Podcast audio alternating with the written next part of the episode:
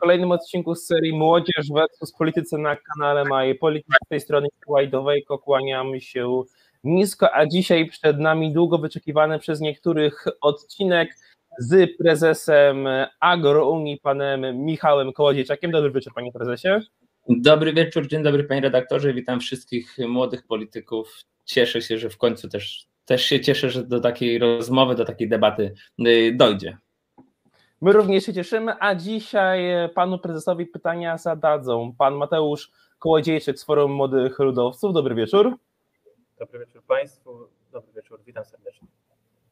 Pan Oskar Urban-Zając z Federacji Młodych Socjaldemokratów. Dobry wieczór.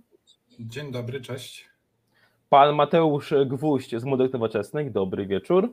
Dobry wieczór wszystkim, dobry wieczór panie prezesie.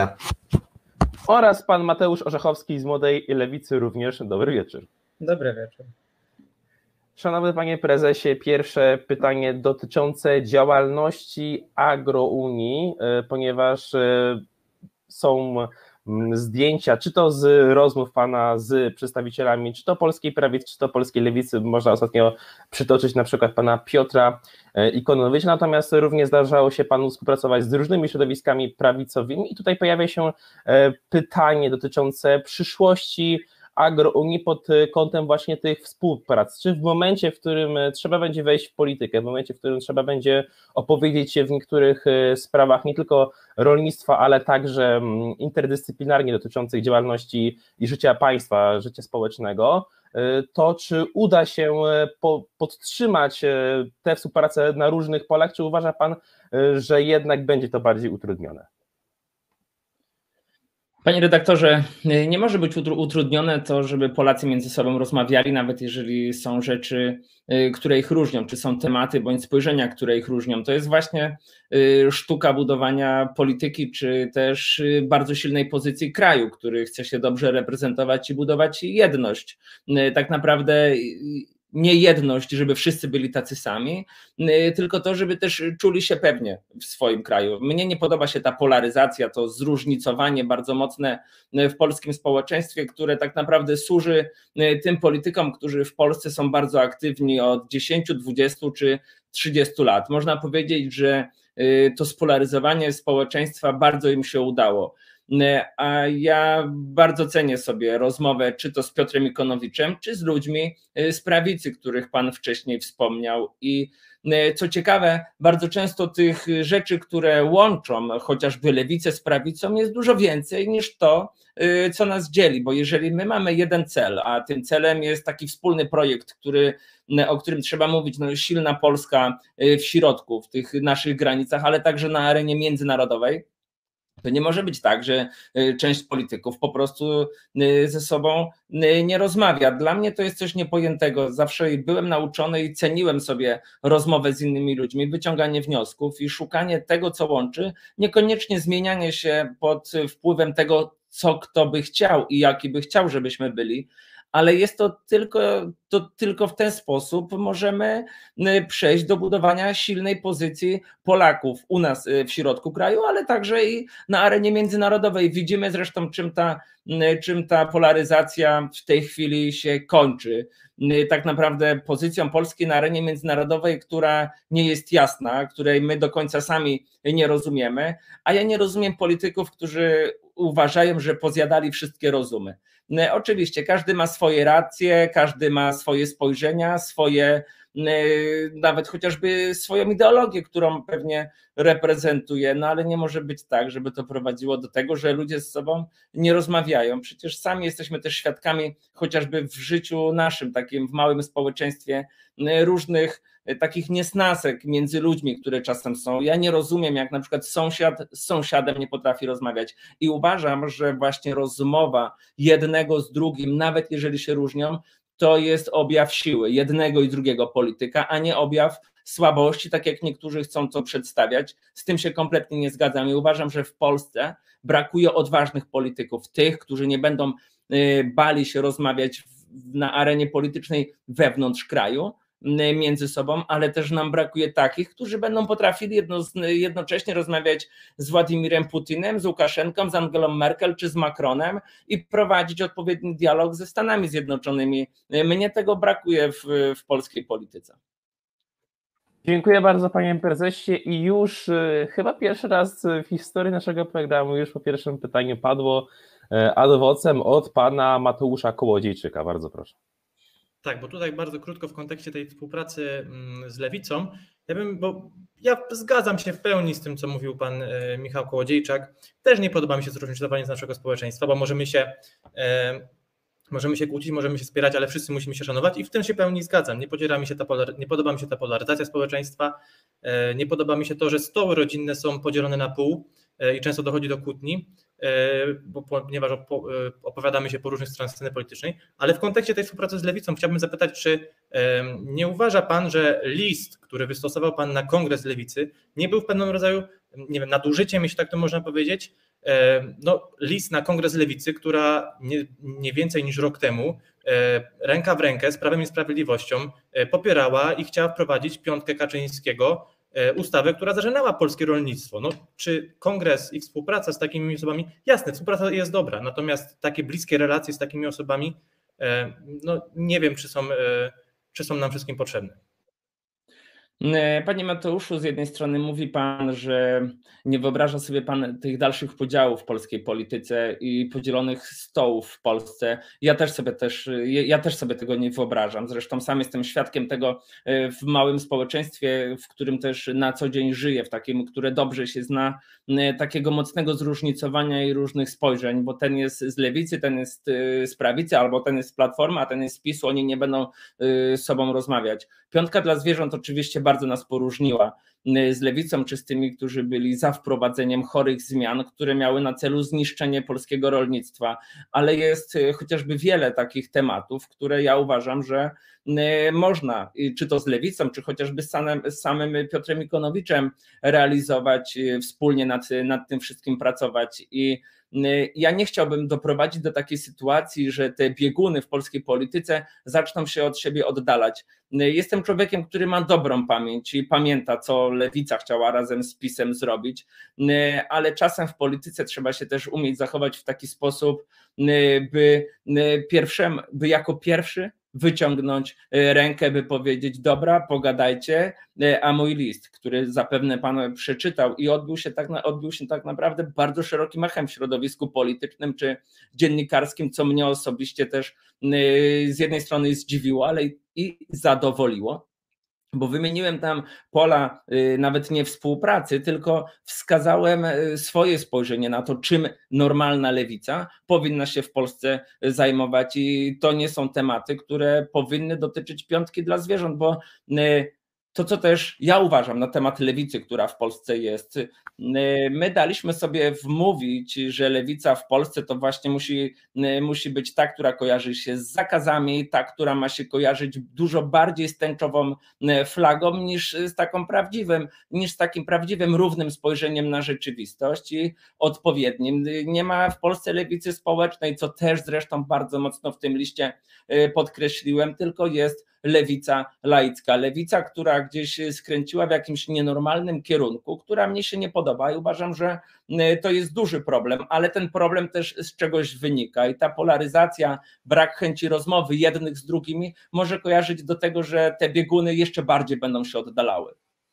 Dziękuję bardzo. I co do lewicy w Polsce, właśnie Jako pierwszy pytanie zada przedstawiciel Lewicy, czyli pan Oskar Urban Zając Federacji Młodych Socjaldemokratów. Bardzo proszę. Ja na początek to dziękuję zarówno za zaproszenie y, na tą debatę, ale też za to, że jest to akurat debata z panem, z panem Michałem.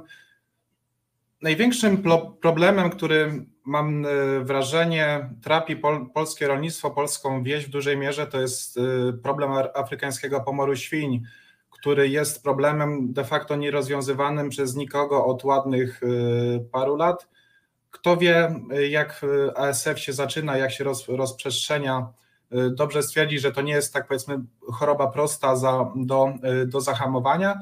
I tutaj pytanie właśnie do pana prezesa, jak pan prezes widzi możliwość zahamowania dalszego rozprzestrzeniania się tej choroby, bo na przykład parę dni temu na zlecenie głównego głównego powiedzmy weterynarza naszego kraju wyszło takie E, takie, takie rozporządzenie, że każdy rolnik, który zajmuje się e, hodowlą e, trzody chlewnej, czy po prostu chce założyć taką, taką hodowlę, czy chce dokonać przemieszczeń w Agencji Restrukturyzacji i Modernizacji Rolnictwa, musi sporządzić do końca tego miesiąca tak zwany plan odbudowy biologicznej. I czy nie sądzi pan prezes również, że, ten, że te stawki, które są na bioasekuracje w dzisiejszym momencie przeznaczane, tak, czyli na początku były to w roku 2018, było to 100% e, powiedzmy finansowania przez państwo tych, e, tych działań, bo te inwestycje były w 100% finansowane przez państwo, później ten udział spadł bodaj do 50%, czy nie powinno to ponownie przejść powiedzmy pod, pod rolę państwa, bo jak dobrze wiemy, no nie wszystkie gospodarstwa rolne same sobie poradzą, a, drobno, a drobne rolnictwo, szczególnie tutaj z Podkarpacia czy z Małopolski ma szczególnie problemy i tych gospodarstw zamyka się naprawdę bardzo wiele. Dziękuję. Porusza Pan bardzo ważny temat i dobrze że, dobrze, że o tym Pan mówi. Afrykański pomór świń, czyli choroba, z którą w Polsce y, kolejny rząd nie może sobie poradzić, y, tak naprawdę od siedmiu lat.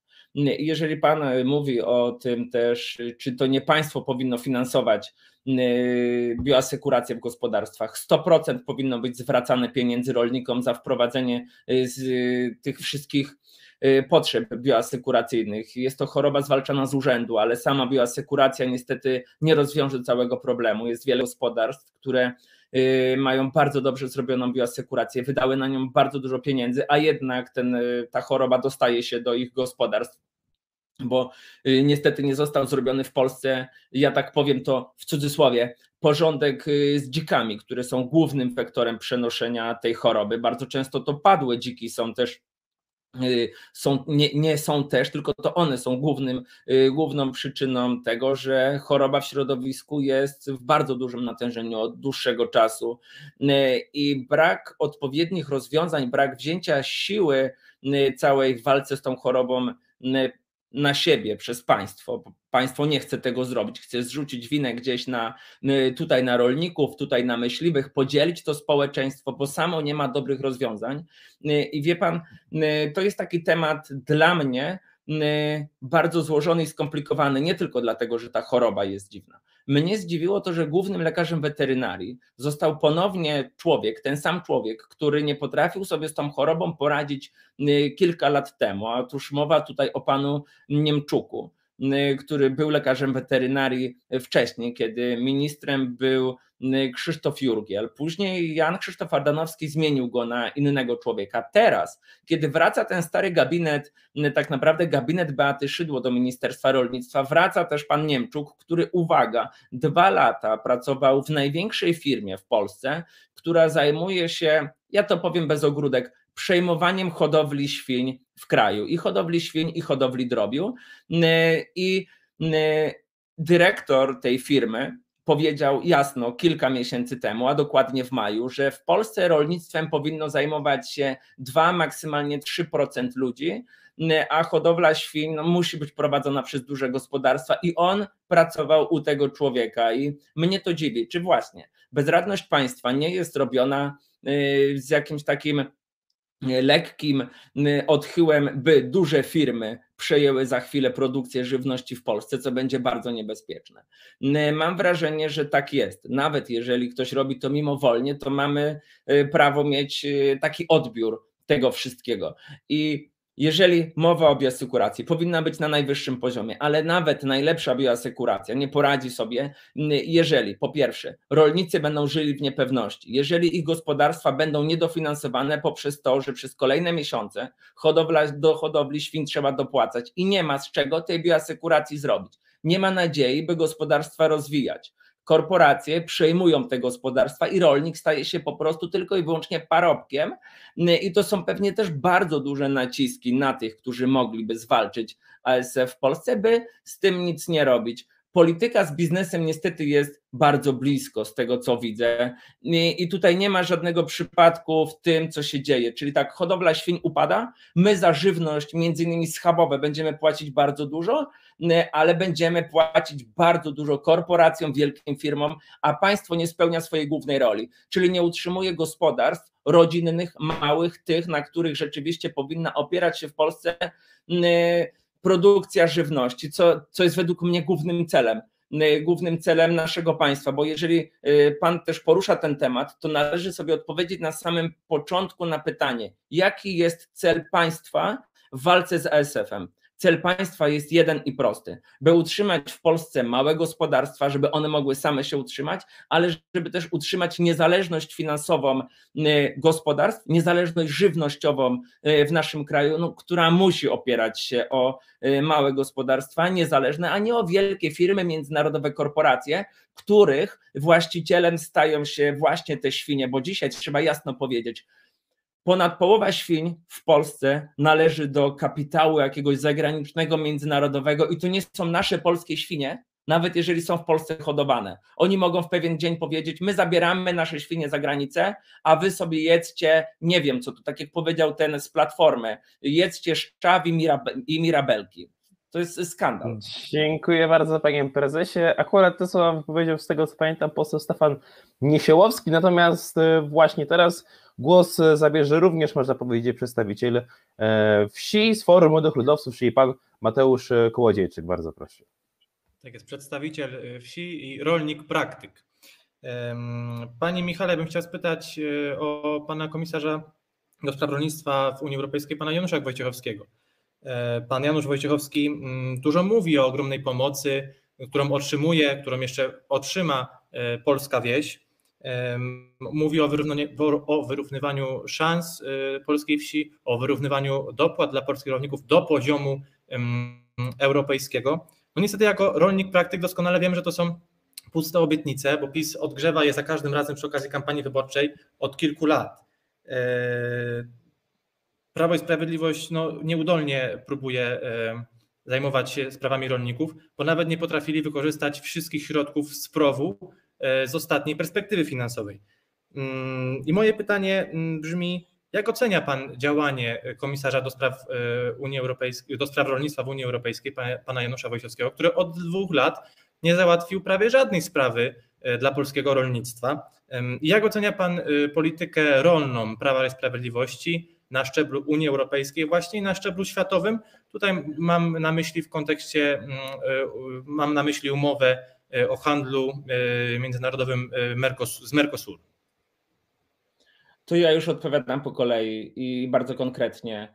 Pan Janusz Wojciechowski, z tego co widzę, to robi nam więcej krzywdy niż pożytku. Mając taką pozycję w Unii Europejskiej, nie potrafi załatwić żadnej naszej sprawy w odpowiedni sposób.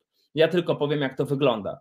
Byłem trzy tygodnie temu na spotkaniu z nowym ministrem rolnictwa. Zadaliśmy tam jasne pytanie jako Agrounia. Kiedy Polska, weterynaria, polskie ministerstwo ostatni raz napisało dokument y, do Komisji Europejskiej y, odnośnie właśnie walki z ASF-em, odnośnie obrony polskiego rynku. I wiecie panowie, kiedy to było? To było w 2017 roku. No to jest y, jakiś skandal. Mamy swojego komisarza, który nie potrafi przepchnąć najważniejszych dla nas, dla nas spraw, tak jak mówił tutaj jeszcze przed panem Mateuszem pan z, z Lewicy o tym, jak się walczy z ASF-em, czyli nie wykorzystujemy tego, co możemy wykorzystać. A PiS myślał, że ta wieś im się po prostu należy, że polscy rolnicy nie mają własnej godności, podmiotowości i że są skazani tylko i wyłącznie już na nich, nie muszą nic zrobić.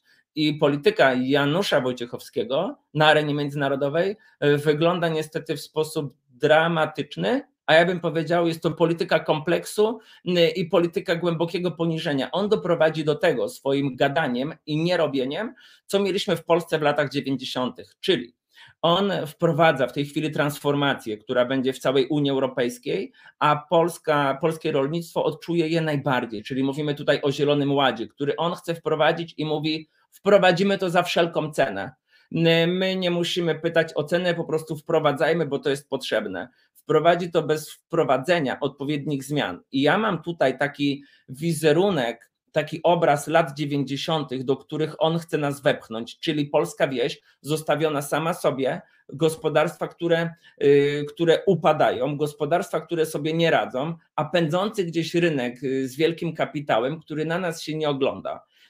Tą wieś, rolnictwo jeszcze bardziej zadłuża i ja uważam, że jest to, jest to funkcja, której my nie potrafimy jako e, Polska odpowiednio wykorzystać. I ja mam takie wrażenie, że bierze się to właśnie z tego kompleksu, który my ciągle mamy na arenie międzynarodowej. Stajemy się tylko wykonawcami pomysłów, które wychodzą ze starej Unii Europejskiej, które będą dobre dla nich, a nie potrafimy sami stworzyć takich ram polityki międzynarodowej wewnątrz unijnej, by odpowiednio dostosować to wszystko do naszych potrzeb, do tego, w jakim miejscu jest y, nasze, y, są nasze gospodarstwa. No i polityka PiSu to jest właśnie, właśnie taka, czyli beznadziejna. PiS myślał, że polska wieś im się należy i oni mogą ją godnie reprezentować. Nie pomyśleli o jednym, że polska wieś ma własną godność, że polska wieś chce o sobie sama decydować, że nie ma czegoś takiego, że oni do nas przyjdą z teczką, powiedzą, ma być tak, tak, tak i tak. Tak było z piątką dla zwierząt, ale tak jest też z handlem, który w Polsce jest podporządkowany pod wielkie korporacje, pod wielkie firmy, które podporządkowują nasze gospodarstwa. Oni nie zrealizowali tych postulatów, o których Pan mówił, które sami oni wprowadzali jako swoje punkty programowe, czyli wyrównanie dopłat, zrównanie rolnictwa w Polsce i w starej Unii Europejskiej. Dla mnie jest to po prostu polityka porażki i myślę, że też taki punkt, y, który pokazuje polskim rolnikom, mieszkańcom małych miejscowości, że czas wziąć sprawy w własne ręce i przypilnować tych spraw, które są najważniejsze, no bo nie może być tak, że inteligent z Żoliborza, z Żoliborza, człowiek, y, który mieszka w willi, będzie udawał, że zna się na polskiej wsi, czy chociażby tak jak pan mówi, pan jest praktykiem, y, mieszkańcem wsi, rolnikiem, y, to nie może o takich ludziach jak, jak my decydować człowiek, który polską wieś zna z obrazków albo ze, z jakichś wspomnień, tylko z dzieciństwa. Dziękuję bardzo. I jako kolejne pytanie zada, można powiedzieć, jedyny liberalny głos w dzisiejszej debacie, czyli pan Mateusz Gwóźdź z Bunek Nowoczesnych. Bardzo proszę. No tak, jakaś reprezentacja liberałów musiała być. E, to ja może troszeczkę na inny temat. E, generalnie to oglądając wywiady z Panem, e, można dojść do wniosku, że jest Pan raczej zwolennikiem współpracy z Unią Europejską. I powszechnie wiadomo, że polscy rolnicy zyskują dzięki Unii liczne dopłaty pomagające im w rozwijaniu swoich gospodarstw. Tak więc moje pytanie, co by pan powiedział wszystkim tym ludziom twierdzącym, że przynależność do Unii szkodzi Polakom, między innymi właśnie polskim rolnikom? Panie, panie Mateuszu, po kolei. Dopłaty nie są de facto dla rolników. Dopłaty są po to, żeby wszyscy mieszkańcy Unii Europejskiej mieli dostęp do dobrej, zdrowej, europejskiej żywności, gdzie każdy kraj na miarę swoich możliwości będzie produkował jej y, dużo, żeby starczyło dla y, mieszkańców i te dopłaty de facto są dla konsumentów, których ma na tą żywność stać. Rolnicy tak naprawdę są tylko takim ogniwem pośrednim, przez których te dopłaty przepływają i pozwalają sprostać najnowocześniejszym wymaganiom, które są stawiane nam przez konsumentów, przez kolejne rządy, żeby spełniać te wymagania. I jeżeli pyta Pan o dopłaty, nie mogę odpowiedzieć inaczej. One są dla konsumentów. Rolnicy przepuszczają je tylko przez swoje konta i przez swoje gospodarstwa, nie kupują za nie dobrobytu, samochodów czy wakacji, na które jeżdżą. tylko i wyłącznie jest to, jest to element, który pozwala nam produkować jeszcze lepszą żywność w dobrej, przystępnej cenie ale już na, nie naszą winą jest to, że ta żywność później sprzedawana jest przez markety, które prowadzą zdzierską politykę y, względem i rolników, i konsumentów, bo narzucają bardzo wysokie marże, sprzedając dobrą żywność za y, potężne pieniądze, a kupują ją po prostu bardzo tanio. Wie pan, polska wieś, y, tak jak słusznie pan zauważył, dostała dużo dopłat, dostała y, duży zastrzyk pieniędzy. Ona zmieniła się przez kilkanaście lat sporo, ale trzeba widzieć jeszcze jedną rzecz. Dopłaty w Unii Europejskiej były od kilkudziesięciu lat. I ojcowie założyciele Unii Europejskiej, y, głównym ich tak jakby motywem założenia wspólnoty i przekierowaniu pieniędzy w budżecie europejskim, to wie pan co było? To było właśnie to, żeby w Europie był dostęp do zdrowej żywności i żeby jej nie zabrakło, bo oni jeszcze pamiętali, co to był głód w Europie, w niektórych krajach, co wtedy się działo.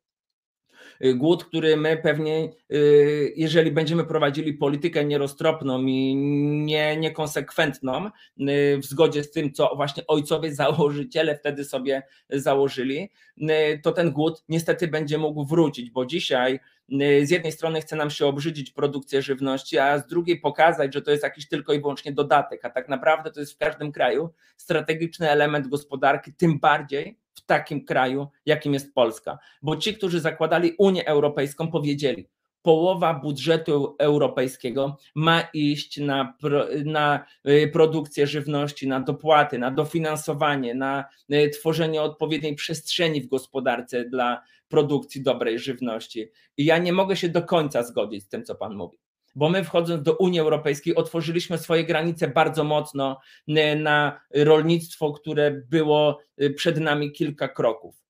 Nam czkawką odbija się to do dnia dzisiejszego. Nie, pamięta pan, będąc też liberałem, jak pan mógł i pana powiedzmy dzisiaj też politycy zgodzić się na to, żeby Niemcy powiedzieli, że przez kolejne lata po wejściu Polski do Unii Europejskiej ich rynek pracy ma być dla Polaków zamknięty.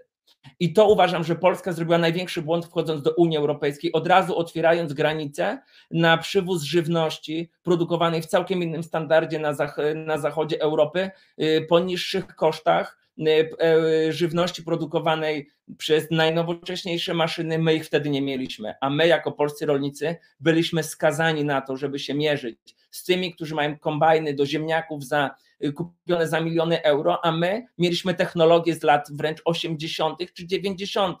Weszły do nas supermarkety, które powiedziały: My chcemy mieć ziemniaki kopane kombajnami za miliony euro jak my mieliśmy się z tym zderzyć. I tutaj widzę pełen rozdźwięk między logiką, liberalizmem, a polityką, która jest e, mocno, mocno zaburzona. Tutaj widzę, że gdzieś nas rozłączyło z panem prowadzącym, ale e, to jest brak właśnie konsekwentnej polityki i polityka kompleksu, bo my wchodząc do Unii Europejskiej zrobiliśmy dobrze, ale źle zrobiliśmy wchodząc po prostu na zasadach, e, którym się poddaliśmy i dzisiaj widzimy też, że sporo na tym wszystkim pewnie tracimy. I dzisiaj, y, kiedy te nasze gospodarstwa są coraz bardziej rozwinięte, i tak ciągle jeszcze nie mamy tak dobrze ich rozwiniętych, jak te, które są na zachodzie Unii Europejskiej. Powiem tylko, że polscy rolnicy, tak jak zresztą tutaj widzę po, po, po, tych, po moich wszystkich kolegach, działaczach y, w agrounii, czy chociażby po panu Mateuszu Kołodziejczyku, to są ludzie świadomi, ludzie pracowici, nad wyraz ambitni i my potrafiliśmy bardzo mocno zagryźć zęby i powiedzieć damy radę, poradzimy sobie.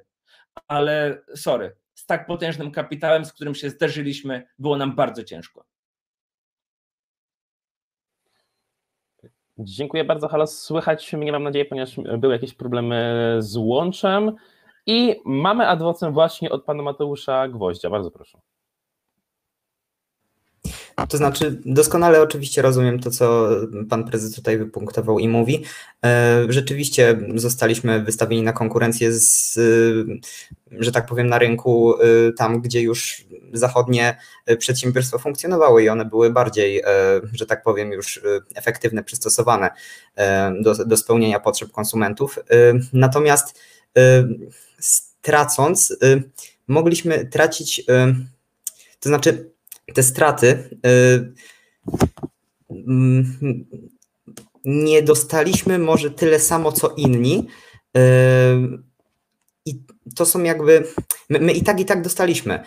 Czy te dopłaty nie, nie pomogły rozwinąć się gospodarstwom i, i, i rzeczywiście, że tak powiem, podźwignąć z tego stanu, w którym były, że tak powiem, w latach 90.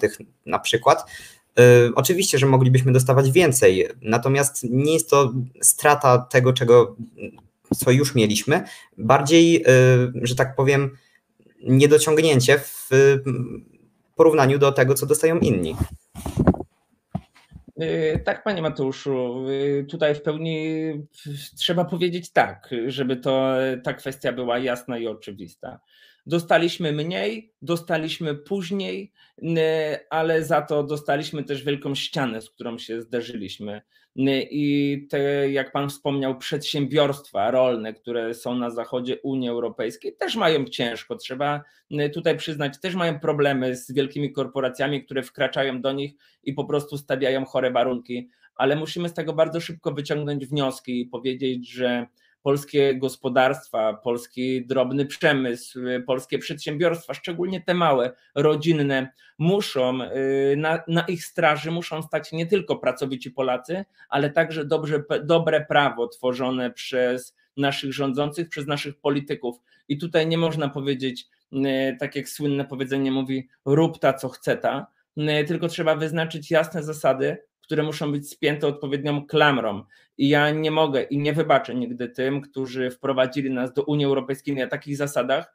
I trochę mówiąc tak jak pan teraz, że no i tak coś dostaliśmy. To tak jak ja bym dostał na, tak jakby pan dostał na, na zadanie pytania 30 sekund, a koledzy z innych, y, którzy inni zadają pytania y, trzy razy po 30 sekund, no to nie da się tego zrównoważyć, nie da się powiedzieć, no to i tak dostałeś czas na zadanie pytania. Y, to, to były nierówne zasady i trzeba powiedzieć, ale one, y, czyli te wszystkie inwestycje w polską wieś, które zostały zrobione za, za przyczyną Unii Europejskiej, spowodowały, że polska wieś się rozwinęła i dzisiaj mamy całkiem inną wieś niż ta z lat 90., która wtedy była. Dzisiaj mamy faktycznie doinwestowaną, bardzo dużo doinwestowanych gospodarstw, ale też takich, które boją się o dalszy los, bo prowadzenie takich gospodarstw też wiąże się z potężnymi inwestycjami i regularnymi wydatkami. Kiedyś y, takich nie było. Kiedyś walczyliśmy o to, żeby mieć, a dzisiaj walczymy o to, żeby nie stracić tego, co udało się w Polsce zbudować. I tak naprawdę nie powinni walczyć o to tylko rolnicy bo to jest interes y, całej części społeczeństwa, całego społeczeństwa, które powinno opowiedzieć się jasno. Polskie rolnictwo musi zostać, nie możemy stracić tego, co udało się zbudować po wejściu do Unii Europejskiej i polskie rolnictwo musi służyć temu, żeby głównie w polskich sklepach była nasza polska krajowa żywność. Dziękuję bardzo i na koniec pierwszej tury pytań. Pytania od pana Mateusza Orzechowskiego z Młodej Lewicy. Bardzo proszę. Tak, jako przedstawiciel do spraw klimatu i środowiska Młodej Lewicy chciałbym zadać pytanie właśnie o klimat. Ponieważ hodowla zwierząt, głównie w oparciu o hodowle przemysłowe, odpowiada za około 18% antropogenicznych emisji gazów cieplarnianych, a także obejmuje znaczące połacie terenu, ponieważ szacunkowo aż 1 czwarta lądów e, to są właśnie tereny przeznaczone i na hodowlę zwierząt, i na tereny, które wykorzystywane są do produkcji paszy a także zużywa ogromne ilości wody i zasobów. Nie jest nadużyciem stwierdzenie, więc, że to w dużej części produkcja mięsa znacząco przyczynia się do istnienia kryzysu klimatycznego i kryzysu bioróżnorodności, z jakimi obecnie mamy do czynienia i które są największymi wyzwaniami od początków istnienia ludzkości. Czy mając na uwadze powyższe, nie uważa Pan, że naszym cywilizacyjnym obowiązkiem jest doprowadzenie do zaprzestania produkcji mięsa, z możliwością jednak dopuszczenia na przykład tego wytwarzanego laboratoryjnie. E, I czy Agrounia tak naprawdę stoi po stronie wiedzy naukowej dotyczącej klimatu, czy jednak się przed nią broni? E, panie Mateuszu, zawarł Pan od razu tezę w pytaniu. Nie wiem, e, dlaczego tak Pan robi, gdyż klimat tej naszej całej dyskusji, rozmowy jest, myślę, bardzo e, przyzwoity, kulturalny, a nagle chciałby Pan w taki sposób gdzieś tutaj rozstawiać nas, rolników, po kątach, obarczając nas ociepleniem klimatu, zmianami klimatycznymi i mówiąc, że to wszystko jest wina rolników, to prawie 20% zmian klimatycznych zależy od nas i to brzemię, które chce Pan na nas położyć, to ja powiem tak. Agrounia będzie broniła rolników, będzie broniła produkcji. A dodam tylko jeszcze tak.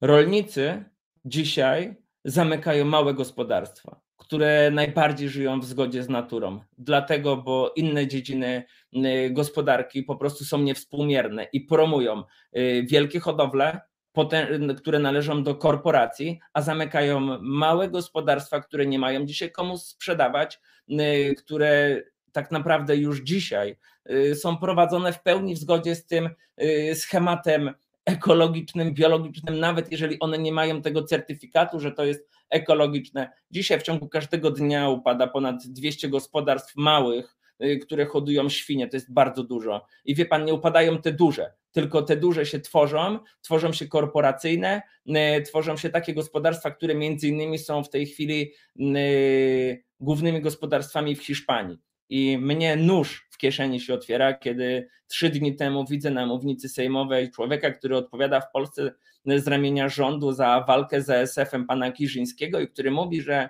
w Polsce hodowla świń musi iść w tym kierunku hiszpańskim, czyli w tym y, cyklu korporacyjnym, dużym, o którym Pan y, powiedział. Mięso z próbówki, wie Pan, to Pan chce w tej chwili odwrócić logikę, odwrócić normalność i powiedzieć nam, że coś nienormalnego jest normalne, że normalnym będzie zamykanie uczciwych, zdrowych gospodarstw, które mogą się rozwijać, a twórzmy nienormalne. I wie pan, takie coś nienormalnego stało się w Balicach, e, tam gdzie jest też e, Polski Instytut który miał e, kiedyś zajmować się tworzeniem nowych ras świń w Polsce. Wie pan, i on dzisiaj, nie wiem, czy pod naciskiem właśnie takich ludzi, czy takiej ideologii, zajmuje się tworzeniem mięsa z próbówki. Dla mnie to jest w ogóle jakiś skandal, czyli dzisiaj rządzi też partia, która mówi o tym, by stać w obronie małych gospodarstw, by dać im przestrzeń do rozwijania się, ale tego nie robi, a Instytut Naukowy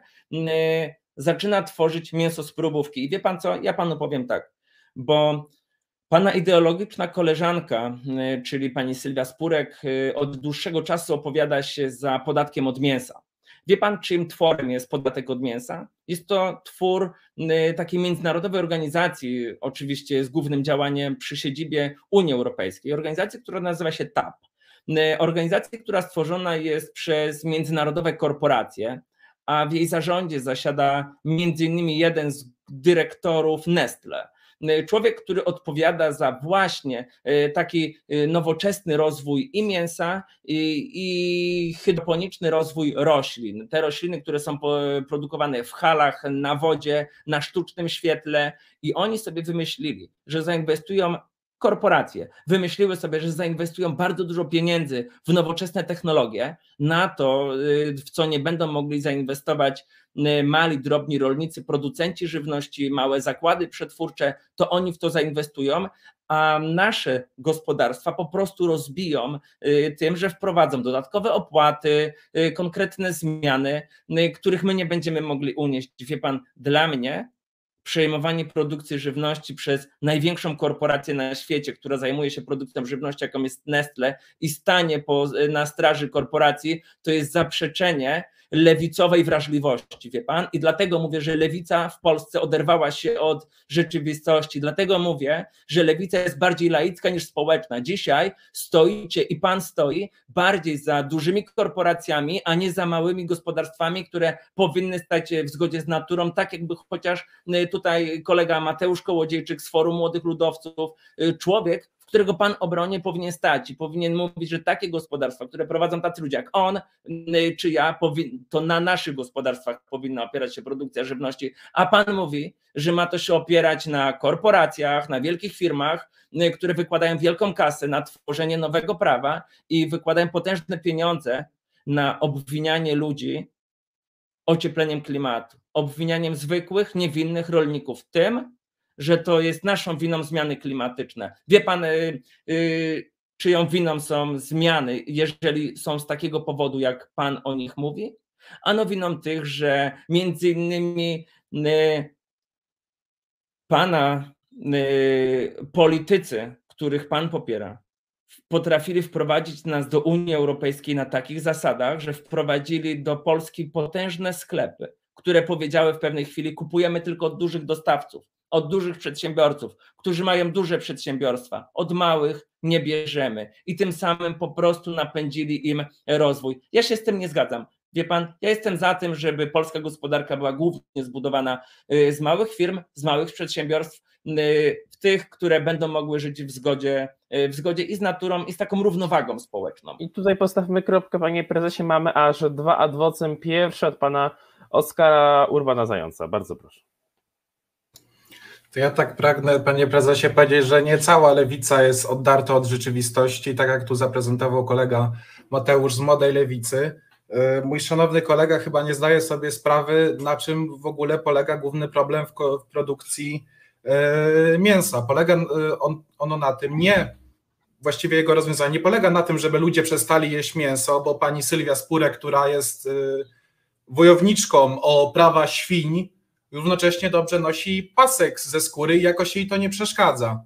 Tylko chodzi o to, że ogromne ilości mięsa są marnowane, ponieważ łańcuchy dostaw są bardzo wydłużone i to mięso po prostu zwyczajnie bardzo często się psuje. Lub wielkie korporacje, o których y, tutaj wspomniał wielokrotnie pan, y, pan prezes, nie dotrzymują umów y, z rolnikami, co sprawia to, że to mięso de facto jest później do wyrzucenia. A opieranie całej swojej wiedzy na temat rolnictwa czy produkcji z, zarówno E, żywca jakiegokolwiek, czy na produkcji powiedzmy roślinnej, no to musi być poparty jakąkolwiek wiedzą. To nie można całej swojej wiedzy i wszystkich informacji brać z całym szacunkiem e, z wpisów młodzieżowego strajku klimatycznego, który też powiedzmy funkcjonuje w dwóch różnych e, rzeczywistościach. Jeżeli jesteśmy lewicą, a mam wrażenie i mam nadzieję, że jesteśmy, to musimy sobie zdać sprawę, kogo chcemy właściwie tutaj bronić. To nie chodzi o to, żeby pan Mieczysław e, spod Białego Stoku nie mógł sobie zjeść kotleta, bo ktoś mu wyjdzie i tak powie, że a pan e, w ogóle niszczy planetę, tylko chodzi o to, żeby nałożyć odpowiednie obciążenia na wielkie koncerny i wielkie korporacje, żeby to one poczuły to, że one są sprawcami tego, że ten klimat rzeczywiście, sytuacja klimatyczna się, się pogarsza, a nie, że jakiś powiedzmy rolnik E, spod e, Sieradza, tak, bo pan Michał jest powiedzmy spod Sieradza, proszę tak. takie nawiązanie, czy rolnik spod e, Tarnowa, że on jest za to odpowiedzialny, on nie ma nic, żadnego wpływu na to. I musimy sobie zdać z tego, panie kolego Mateuszu Orzechowski, sprawę. Dziękuję. Dziękuję bardzo i właśnie głos zabierze sam zainteresowany, czyli pan Mateusz Orzechowski. Bardzo proszę. Tak, ja mam wrażenie, że zostałem kompletnie niezrozumiany, ponieważ tak jak powiedziałem, to głównie hodowle przemysłowe, czyli te wielkie hodowle, za którymi e, zarówno pan Kołodziejczak, jak i, jak i pan z FMS-u się opowiadacie przeciwko, więc tak samo tak jak wy opowiadam się przeciwko głównie hodowlom przemysłowym, które nie mają nic wspólnego z ekologiczną produkcją żywności, które nie mają nic wspólnego z lokalną e, produkcją żywności. Natomiast zastanawia mnie mm, też kwestia tego, jak w taki sposób agrounia chciałaby osiągnąć neutralność klimatyczną e, bez e, ingerencji w rolnictwo, które odpowiada za właśnie tak wielkie emisje gazów cieplarnianych. Czy agrounia będzie jakikolwiek taki plan przygotowywała, jak osiągnąć neutralność klimatyczną w Polsce? 那。E, panie Mateuszu, już Panu odpowiadam. Fajnie, że poruszył Pan ten temat, e, bo jest on tak naprawdę na czasie. Mówiąc o Zielonym Ładzie czy o Polskim Ładzie, o tych zmianach w gospodarce, nie można uniknąć tych zmian klimatycznych, które, e, które teraz są i trzeba powiedzieć jasno. Jeżeli mamy wprowadzać jakieś zmiany, czy w gospodarce, czy w energetyce, to trzeba najpierw sobie zrobić jedno założenie. Na tym nie mogą stracić ludzie, na tym nie mogą stracić małe nasze gospodarstwa domowe. To nie może być tylko i wyłącznie kosztem ludzi, bo mam wrażenie, że że zachodzimy w bardzo złą stronę, obwiniając za te zmiany ludzi i od ludzi wymuszając najwięcej tych zmian. Dzisiaj trzeba sobie odpowiedzieć, jak długo ma trwać. Nasze przystosowywanie gospodarstw domowych, gospodarstw rolnych, małych przedsiębiorstw do tych zmian, o których Pan mówi. Tak? I ja widzę rolę polskiej wsi nie tylko jako strategiczny element produkcji polskiej żywności, ale doskonale Pan wie, że to może być też strategiczne, strategiczne miejsce, gdzie możemy produkować energię, gdzie właśnie to polska wieś, dobrze prowadzona, dobrze reprezentowana i z odpowiednią wizją może stać się naszym zabezpieczeniem energetycznym poprzez y, budowę zasobów energii, przez y, właśnie energię odnawialną. I to nie muszą być tylko i wyłącznie y, wiatraki, to mogą być biogazownie, których w Polsce mamy bardzo mało w odpowiednich miejscach to to można połączyć chociażby z wyrzucaniem żywności, tej, która już została stworzona, a nie została sprzedana. Nie możemy marnować ani jednego grama chleba i to nie może łączyć się tylko z tym, że jeżeli coś już jest, coś się nie nadaje, to, to też mamy to jeść, nie, mamy to też odpowiednio przetworzyć i jeżeli mowa o tym, jak się zapatrujemy na te wszelkie zmiany, to wie pan, nasze stanowisko jest takie. My to dostrzegamy. My to widzimy, że te zmiany trzeba wprowadzać. Agrounia to widzi, zdajemy sobie z tego sprawę, ale nigdy, nigdy nie damy sobie wmówić, że to zwykły szary obywatel jest temu winny, że to od jednego małego człowieka który, y, na którym wywierana jest wielka presja, czy on wyrzuci butelkę do dobrego kosza, czy do, czy do y, złego, y, to, to jest właśnie ta strata. Wie pan, ja w tamtym tygodniu czytałem takie opracowanie na temat największego wysypiska ubrań, które nigdy nie zostały użyte w Ameryce Południowej, gdzie każdego dnia przyjeżdżają tysiące ton ubrań, które nigdy nie zostały sprzedane i są wyrzucane wielkie składowisko i pewnie za chwilę ktoś pójdzie i to podpali i tam jest dramat klimatyczny, to tam jest dramat, y, w jaki sposób sobie z tym radzimy. Ale wie pan, dlaczego nikt te, tego tematu nie podejmuje? Bo te ubrania wywożone są przez największe na świecie korporacje, które nas ubierają i mają to po prostu wszystko gdzieś. Bo najpierw w Chinach, w Tajlandii to wszystko szyją, zużywając bardzo dużo wody, a później część się nie sprzedaje, albo robiona jest nam woda z mózgu y, z takiej samej przyczyny jak też inne elementy, by kupować w Black Friday i w ogóle w czarny weekend, bo tam są wtedy największe przeceny, żebyśmy oszaleli. A ja pana zaproszę do tego, żeby przyjść razem z nami i z innymi związkami właśnie w najbliższy piątek pikietować do Warszawy pod Złotymi Tarasami, gdzie jedna z korpora, gdzie będziemy też pikietować w obronie jednej z pracownic największej korporacji, y, która ma w Polsce swoje firmy, bo została zwolniona, y, dlatego że nagrała albo po prostu wyciągnęła telefon w pracy, by nagrać patologię, która się tam y, działa w firmie, tak? I tutaj widzę też nasz duży udział, by być razem w różnych elementach życia społecznego, by widzieć problem tam, gdzie on jest, a nie tylko tam, gdzie on może potencjalnie być, albo powiedzą nam oderwani trochę od rzeczywistości naukowcy albo politycy załatwiający sprawy nie swoje, tylko kogoś, kto ma też y, bardzo duży kapitał. Ja się z tym I nie tu zgadzam. postawmy kropkę, panie prezesie, jeżeli chodzi o pierwszą turę naszej dzisiejszej dyskusji i przejdziemy płynnie y, do drugiej. Pozwolę sobie jako pierwszy zadać pytanie dotyczące wicepremiera i nowego ministra rolnictwa, czyli pana Henryka e, Kowalczyka. Jest on już e, parę tygodni ministrem. Oczywiście w tak krótkim czasie nie da się zreformować całego rolnictwa, całego systemu. Natomiast jak pan się zapatruje na tą współpracę w przyszłości? Czy widzi pan nadzieję na lepszą współpracę, już nie mówię z rolnikami, a Ministerstwem Rolnictwa, a też po prostu przede wszystkim Agrounią, a Ministerstwem Rolnictwa? Nie ma nadziei na takie coś. Nie ma nadziei na dobrą współpracę rolników y, z pisem, który nas wystawił. Y, ja w to nie wierzę, ja w to nigdy nie uwierzę. Trzeba będzie, będziemy rozmawiać, trzeba będzie, będziemy się spotykać, trzeba będzie podpowiadać, podpowiemy, co trzeba zrobić, bo tak naprawdę robimy to w naszym interesie. Ja rozmawiając z premierem Kowalczykiem, widzę, że po prostu rozmawiam, yy, chcę stworzyć sobie taką wizję, że rozmawiam z premierem, bo jak myślę, że rozmawiam po prostu z jednym z pułkowników Prawa i Sprawiedliwości, yy, z dyrygentem, ich polityki, z administratorem y, Ministerstwa Rolnictwa, bo nie, niestety nie z człowiekiem, który ma wizję, w jaki sposób naprawić rolnictwo, tylko z administratorem, to wie pan, y, odrzuciłoby mnie od tego, panie redaktorze, y, ale dzisiaj stoimy na straży ludzi, na straży polskich gospodarstw rolnych i to jest nasz cel, obronić je. Dzisiaj ci ludzie tam dysponują możliwościami, możliwościami decyzyjnymi i będziemy z nimi rozmawiać, ale stawiamy sobie jeden główny cel. My, jako Polacy, mamy cel wyżywić wszystkie nasze kobiety, wyżywić wszystkie nasze dzieci, wyżywić całe nasze to pokolenie i następne pokolenia. Polityka PiSu po prostu powoduje, że coraz bardziej uzależniamy się od żywności śmieciowej, żywności z zagranicy, a naszą dobrą eksportujemy za granicę. No to jest patologia, jeżeli rząd PiSu chwali się tym, że my eksportujemy naszą dobrą żywność, a w tym samym czasie mamy y, bilans tego, te, w ogóle bilans y, handlu żywnością mamy dodatni. No tak, bo kupujemy dużo y, syfu, dużo śmieciowej żywności z zagranicy, która jest śmiesznie tania, produkowana poza jakimkolwiek standardem według mnie, a eksportujemy najlepszą żywność, którą wyprodukowali nasi rolnicy. I to jest tak naprawdę chyba jedyne i słuszne podsumowanie y, tego, co PiS zrobił w polskiej wsi. Wyprzedają y, naszą zdrową żywność, jeszcze się tym chwalą y, i, i, i koniec. A z premierem Kowalczykiem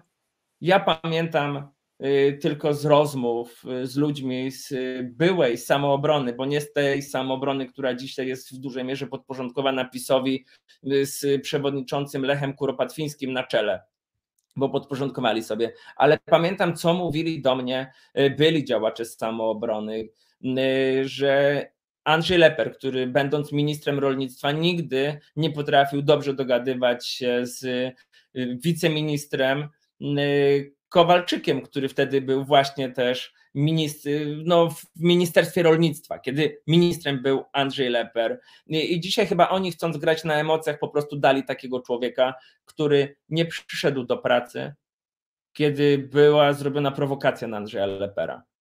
Y, to Henryk Kowalczyk odpowiadał za y, odralnianie gruntów. Y, a wiadomo, jak, jaki był początek końca Andrzeja Lepera. Dziękuję bardzo i przechodzimy do pytań przedstawicieli młodzieży. Jako pierwszy w drugiej turze pan Mateusz Gwóźdź. Bardzo proszę. E, no to ja bym wrócił w takim razie do tych protestów. E, swojego czasu było o nich bardzo głośno, o protestach rolników, które Pan organizował, w których Pan brał udział. Chciałem więc zapytać po upływie pewnego czasu, jakie realne skutki odniosły te protesty? Czy udało się dzięki nim właśnie wypracować jakiekolwiek rozwiązania? Czy Pan premier zdecydował się wreszcie pogadać, bo oboje myślę wiemy, jakie nastawienie do dialogu ma Prawo i Sprawiedliwość E, dlatego chciałbym zapytać, czy, czy chociaż troszeczkę udało się cokolwiek do przodu e, z nimi e, procedować. Dziękuję bardzo. Wie pan co? Jeden skutek bardzo duży. Puda został wyrzucony to był właśnie efekt strajków. Już premier Morawiecki nie mógł sobie poradzić z dalszym patrzeniem na punktowanie tego nieudolnego ministra, człowieka, który nie odnalazł się na swoim stanowisku, człowieka, który chciał wprowadzić szkodliwą ustawę dla nas, czyli piątkę dla zwierząt. I samo to, że on został zmieniony, tak naprawdę przełożony do innego resortu, bo przecież PiS nie może, nie potrafi się przyznawać do błędów, tylko jeszcze dali gościa, y, czyli byłego ministra rolnictwa pana Grzegorza Pudę do innego ministerstwa, żeby nie było, że Agrounia go y, wyrzuciła na bruk, tylko Agrounia przyczyniła się do zmian. No, razem z innymi organizacjami. Pamiętam, jak w bohaterski sposób obroniliśmy Polskę przed chociażby wprowadzeniem piątki dla zwierząt. A wie pan, jaki jest skutek naszej działalności? Bo tutaj myślę, że też zaskoczę wiele osób. Y, pracownicy marketu, czyli biedronki, jeżdżą w tej chwili po polskich rolnikach i nie ukrywają, że muszą zmienić politykę zakupową, bo jak to mówią w rozmowach z niektórymi, nawet nieświadomie, rolnikami, którzy są sympatykami, działaczami agrounii i mówią: No bo wiecie, My musimy podpisywać kontrakty z rolnikami, bo ta agrounia ciągle nas punktuje, ciągle pokazuje, że jest nie tak. Oni to mówią. To jest taki wpływ, o którym nikt nie powie. Biedronka nigdy się nie przyzna. To jest właśnie zachowanie takie y, pisowskie, biedronkowskie, y, które nigdy nie, nie pokaże, nie wskaże własnych błędów, a innych, tak jak zresztą mnie, będą podawali do sądu, ale politykę już y, będą musieli zmieniać. Jest wiele zmian, o których mówili, których ja czuję się może nie ojcem, ale których ojcem musi czuć się agrounia i chociażby to, że Prawo i Sprawiedliwość wraca do tematu rolnictwa, to, że Prawo i Sprawiedliwość musiało, co mnie śmieszy, ale to są ich ruchy, musiało zrobić oddzielną konwencję na temat polskiej wsi, ład dla polskiej wsi, to nie wzięło się znikąd, oni zaczęli widzieć, że tą wieś tracą. I faktycznie tych strajków było dużo, było ich sporo, my nie, nie zawsze mówiliśmy, co stricte, co dokładnie chcemy zmienić, jak widzimy nasze, nasze zmiany. Jednak ja zauważyłem też jedną rzecz, że wtedy, kiedy my y, gdzieś powiemy trochę więcej, to Prawo i Sprawiedliwość za chwilę chce te nasze pomysły wprowadzać, robić. Ale my taki plan zmian, które chcemy zrobić i wprowadzić, przedstawimy 4 grudnia w Warszawie na naszej konwencji, którą pierwszej y, konwencji programowej Agrounii, gdzie, przedstawimy konieczne zmiany do wprowadzenia na już, y, zmiany, do których my będziemy dążyć w najbliższym czasie. Pokażemy taki drogowskaz, y, bo te strajki miały na celu też pokazać jedną rzecz. Miały uświadomić ludziom, jak ważne w Polsce jest rolnictwo, jak bardzo jest zaniedbane, jak bardzo jest znieważone przez posłów, przez polityków PiSu. Dziękuję bardzo. I jako kolejne pytanie zada pan Oskar Urban Zając. Bardzo proszę. Jednym z, postulatów, który jest dość często poruszany przez Agrounię, jest to, że powiedzmy rolnictwo w Polsce nie jest wystarczająco ubezpiecznione. Ubez, ubezpiecznione, ubezpieczone. I e, jak pan e, prezes podchodzi do takiego postulatu, ponieważ e, ostatnio mm, klub Lewicy opublikował taki dokument na temat e, podsumowujący sześć e, rządów Prawa, sześć, sześć lat rządów Prawa i Sprawiedliwości. I tam pojawia się postulat, żeby minimum miliard złotych był, z budżetu był przeznaczany na zabezpieczenie gospodarstw rolnych od susz czy innego typu, tego typu katastrof naturalnych, a wiemy, że one powiedzmy notorycznie się, się zdarzają i pozwolę sobie powiedzmy podpiąć, tak wracając do tego E, pytania, które zadał mój szanowny kolega e, z młodej, z młodej lewicy odnośnie e, hodowli, czy w ogóle powiedzmy zabezpieczenia kraju żywnościowo, to jak pan prezes zaopatruje się, zapatruje się na taki postulat, który był kiedyś postulatem między innymi samoobrony jeszcze za czasów świętej pamięci Andrzeja Lepera, ale też niektóre inne partie lewicowe, głównie, na, głównie na, we wschodzie świata, gdzie te problemy żywnościowe no, są dość istotne, zapatruje się na postulat kontraktacji rolnictwa, ponieważ e, wydaje nam się, to też jest e, w programie Federacji Młodych Socjaldemokratów, że e, takie rozwiązanie zapewniłoby zarówno zabezpieczenie po pierwsze obywatelom, którzy nie mieliby problemów z tym, że nam rzeczywiście tego jedzenia zabraknie, ale także przede wszystkim rolnikom, którzy by mieli określone powiedzmy ceny, przynajmniej te ceny minimalne lub ceny de facto uniezależnione od mechanizmów e, rynkowych, tego, żeby ta, e, żeby ta produkcja rolna była rzeczywiście opłacalna, bo zdajemy sobie sprawę, że ceny żywca są dramatyczne, że te gospodarstwa się zamykają, co było wielokrotnie tutaj wspominane. Jak pan prezes podchodzi tutaj do, do takiego rozwiązania? Ja sobie oczywiście zdaję sprawę, że to jest to mało powiedzmy czysto rynkowe rozwiązanie, ale kiedy mówimy o bezpieczeństwie i życiu e, no, dziesiątek y, milionów ludzi w Polsce, to wydaje mi się, że takie interwencje państwo powinno podjąć. Dziękuję bardzo. Czyli po kolei. Wie pan co, gdybym ja dzisiaj był premierem bądź chociażby ministrem rolnictwa, trochę sobie tak, y, wie pan, dodaję.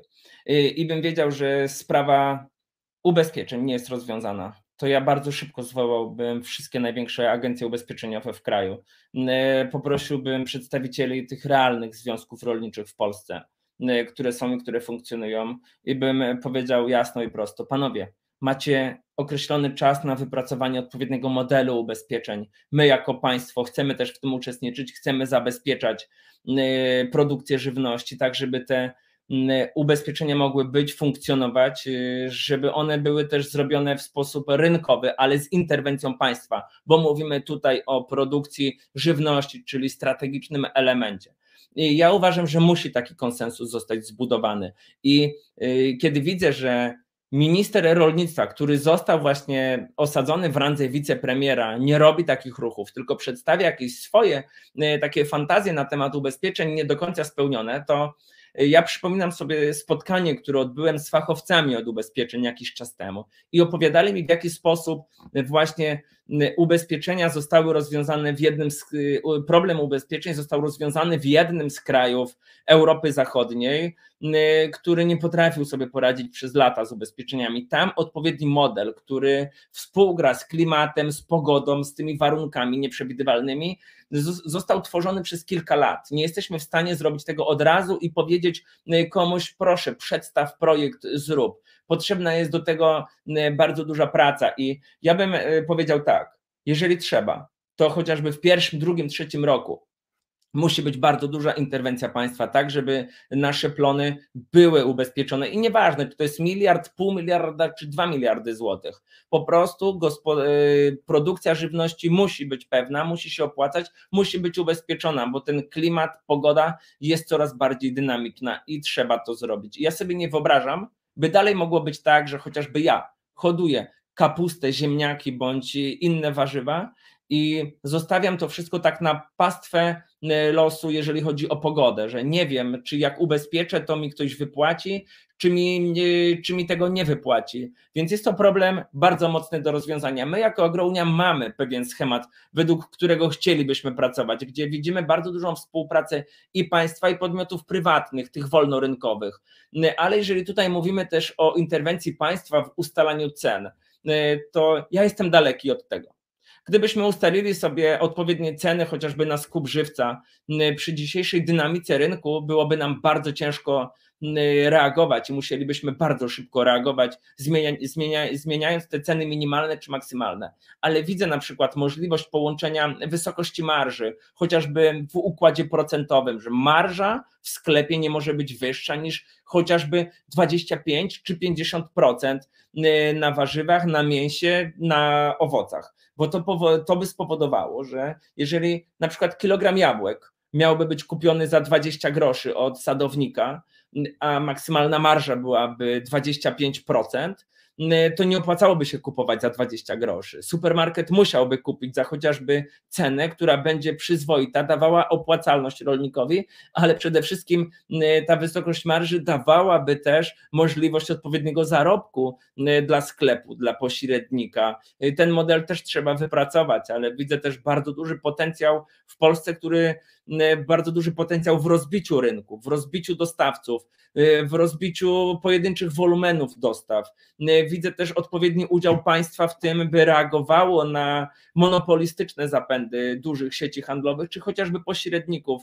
Widzę też duży udział państwa przy kontroli tego, co przyjeżdża do kraju. Zresztą 4 grudnia przedstawimy też y, nasz projekt, y, w jaki sposób y, widzimy kontrolowanie obrotu żywnością, czy to w kraju, czy, czy nawet nie tylko w kraju. Jaki widzimy sposób na odpowiednie reagowanie na rynku, by tych podmiotów dużych nie było aż tak dużo, a jeżeli już są, to żeby one nie miały takiego monopolistycznego czy oligopolistycznego zapędu, który jest bardzo niebezpieczny i jest po prostu pluciem w twarz nie tylko polskim rolnikom, ale całej polskiej gospodarce, bo nagle na naszą ziemię przychodzi jako gość wielka firma z zagranicy, ona chce ustalać zasady, jakie mają u nas być i funkcjonować. No, nie po to jesteśmy silnym krajem, żeby tylko i wyłącznie regulować ceny. Jestem daleki od tego, ale jesteśmy zdolni do tego, by regulować odpowiednio prawo, by nikt nie nadużywał używania bardzo wysokich cen w stosunku do konsumentów i bardzo niskich cen, jeżeli chodzi o producentów,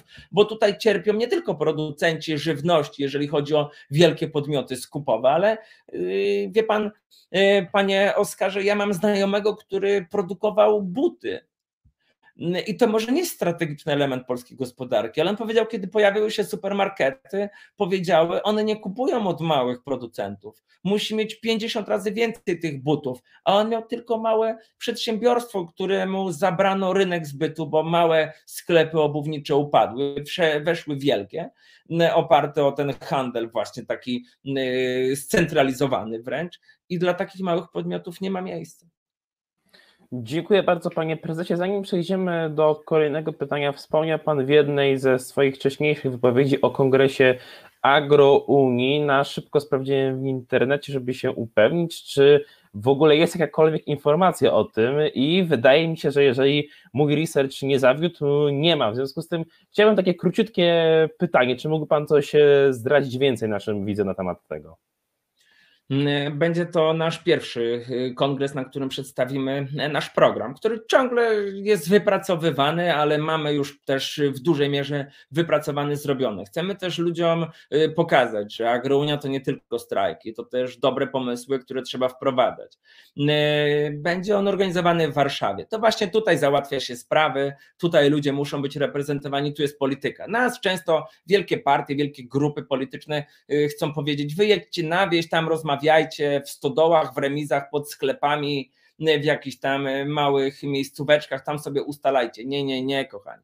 To tutaj, to w Warszawie jest ustalane prawo, to tutaj wprowadzane są zmiany.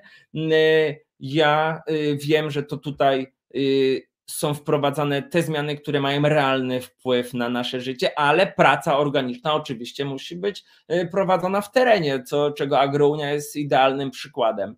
Ja tylko Pani Mikołaj powiem, y, że nasz y, kongres będzie podzielony na dwa etapy. Pierwszy będzie otwarty dla mediów, pierwszy będzie otwarty dla wszystkich ludzi, którzy przyjdą, gdzie będziemy mogli dynamicznie podyskutować, zresztą przedstawimy nasze pomysły, a drugi będzie to też myślę, że unikatowy, unikatowy projekt w skali całego kraju innych grup politycznych, bo na takie spotkanie zamknięte będą mogli przyjść wszyscy, którzy zapiszą się przez internet, będą mogli przyjść, podyskutować, poznać się właśnie y, ściągnąć tą kurtynę, że polityka, że działalność związkowa jest zarezerwowana tylko dla kogoś, a między nami ma być zbudowana wielka ściana. My chcemy pokazać, że właśnie w agrounii robią to tacy ludzie z sąsiedztwa, zwykli, normalni, więc będzie to też podzielone na, na taki etap od jutra już najprawdopodobniej będzie uruchomiona strona y, z zapisami, na której będą przedstawione liczne informacje. Ja tylko dodam, że będzie nasze, y, nasze spotkanie organizowane w Warszawie na ulicy Złotej w Palladium y, i, i, i tam się spotykamy tam będziemy rozmawiać, tam będziemy przedstawiać pomysły. Tak jak mówię, nasze pierwsze takie spotkanie. Myślę, że będziemy starali się przygotować jak najlepiej, ale od razu się też usprawiedliwiam.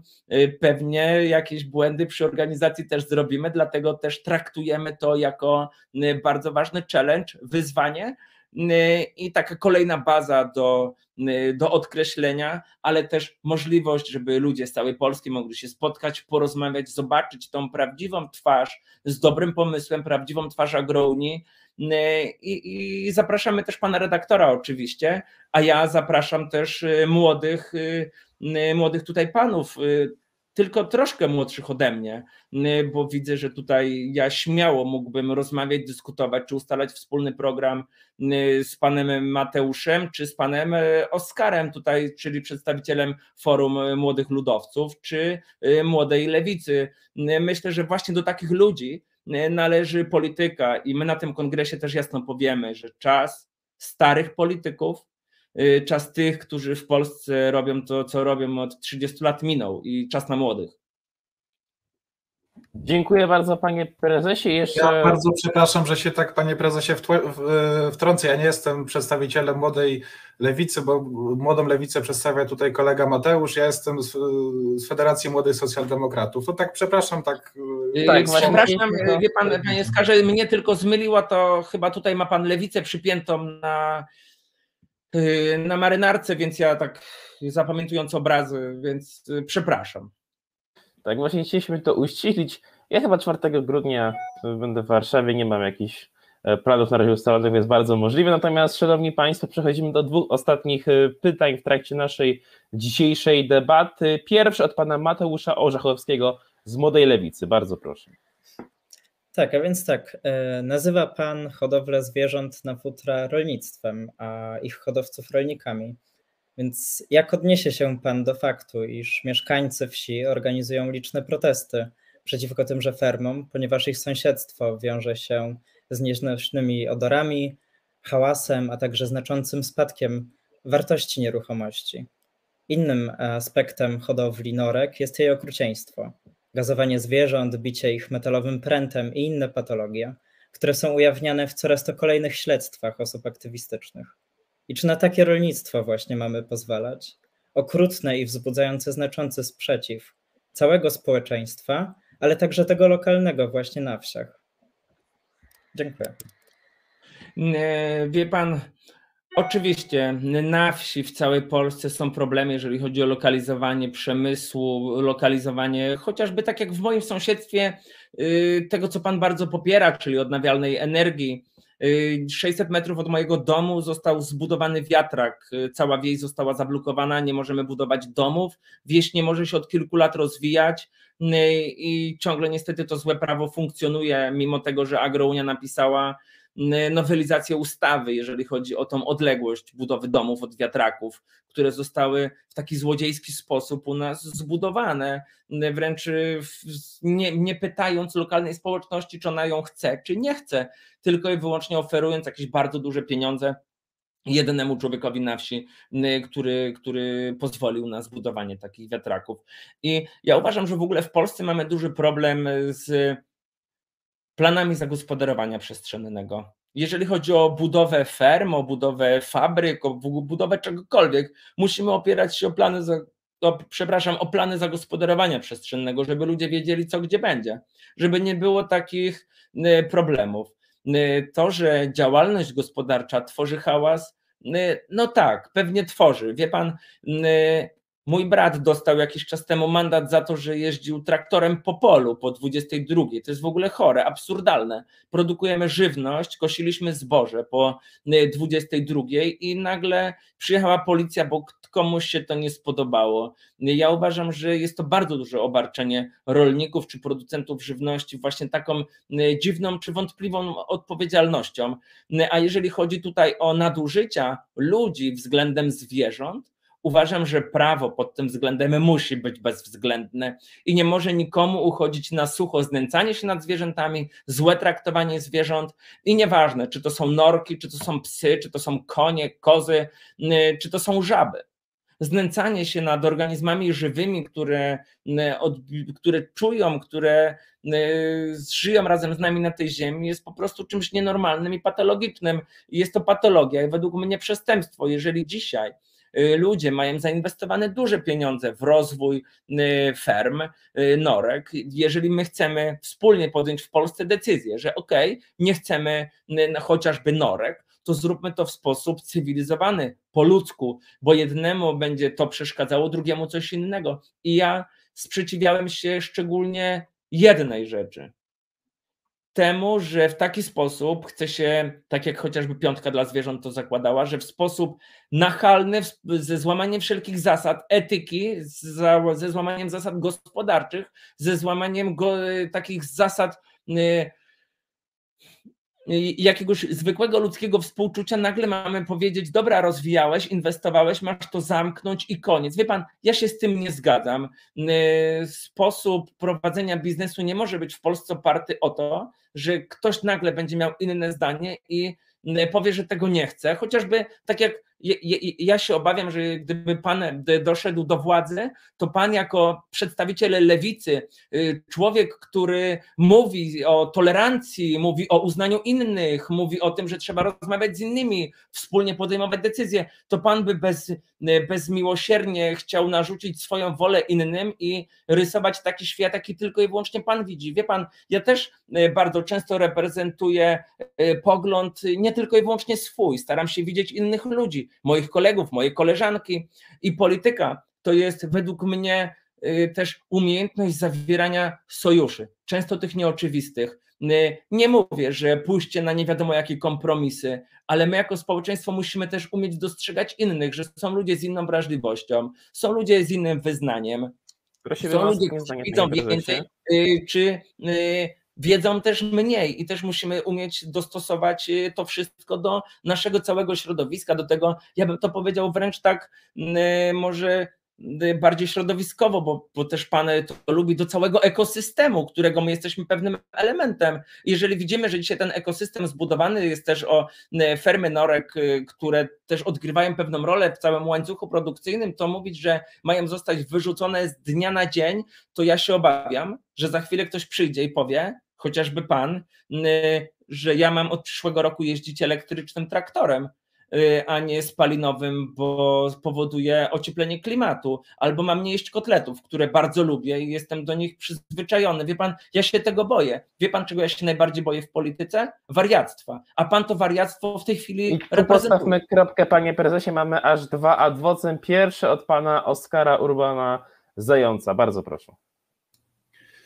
Znaczy ja tutaj chciałem też podobnie, przepraszam, że to tak powiedzmy trochę, można powiedzieć bratobójcza walka tu zachodzi, ale też chciałbym powiedzieć szanownemu koledze z Młodej Lewicy, że nie można wyciągać opinii o całym środowisku, czy to zarówno chodzi o hodowców, czy o osoby, które zajmują się innymi gałęziami produkcji rolnej, na podstawie kilku patologii wyciągać opinię o całym, y, o, o, całej branży, o wszystkich ludziach, którzy się tym y, zajmują, bo takie, samo, takie same przypadki pewnych patologii zachodzą w każdym środowisku, bez względu na to, czym się zajmuje, czy, czy jakie ma poglądy. To też był naprawdę od tego, od tego bardzo daleki, a w kontekście powiedzmy przemian, czy to zarówno powiedzmy tego tej piątki y, dla zwierząt, czy tych rzeczy, które tam były zawarte, to trzeba pamiętać o tym, że my nie funkcjonujemy w próżni i nie można traktować gospodarki, bo za gospodarką stoją ludzie jako jakiejś takiej naszej piaskownicy z eksperymentami, że my tutaj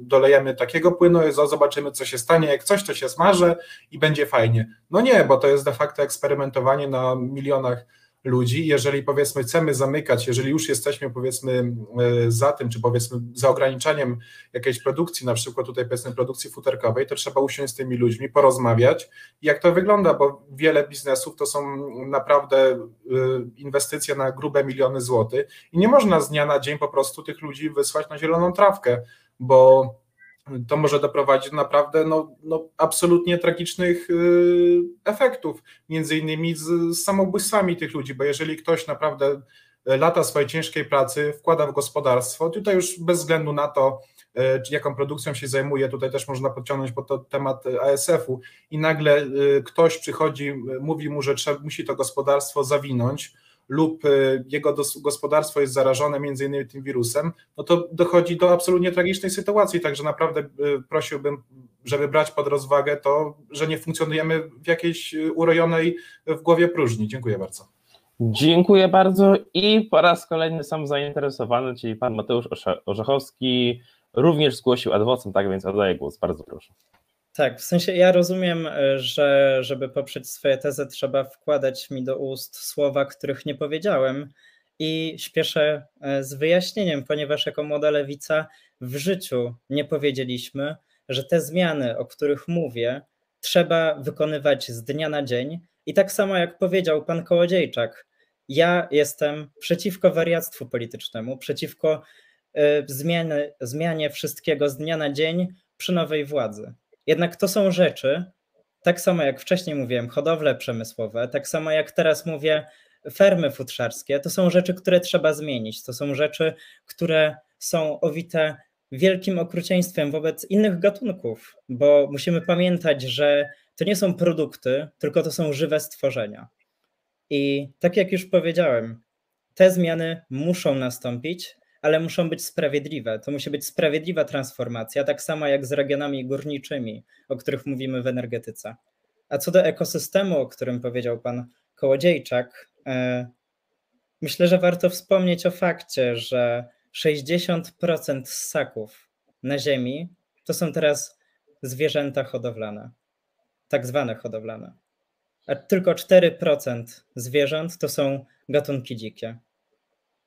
Na moje taki ekosystem to jest zwykła patologia, a nie ekosystem, o który powinniśmy walczyć. Dziękuję. Dziękuję bardzo. Panie tylko odpowiem. Wie pan, y, w pierwszej kolejności to ja myślę o polskich kobietach. W pierwszej kolejności ja myślę o młodym polskim pokoleniu. Pan myśli o różnych gatunkach i to dobrze. Trzeba to wszystko widzieć. ale myślmy, ja nie mówię samolubnie, tylko o sobie.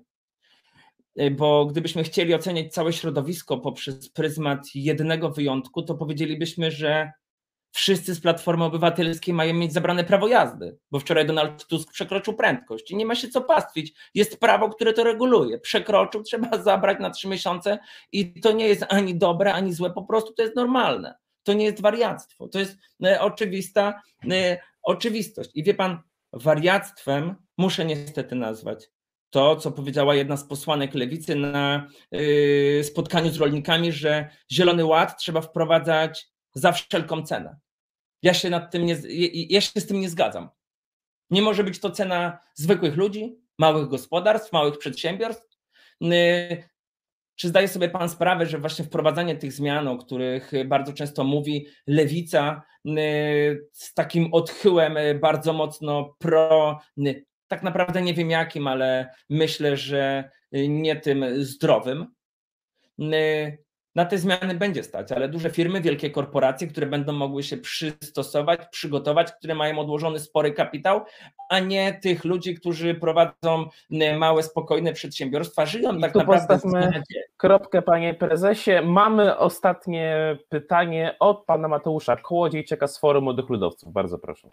Tak, dziękuję za głos, panie redaktorze. Tak dużo słów, tak mało czasu by się chciało powiedzieć, ponieważ chciałbym się krótko odnieść do E, słów kolegi z e, Młodej Lewicy. No, jako e, we mnie, jako młodym rolniku gotuje się, gdy słyszę, kiedy kolega z Lewicy opowiada ten stos bzdur, między innymi o szkodliwości polskiego, o szkodliwości rolnictwa, jeśli chodzi o kwestie klimatu.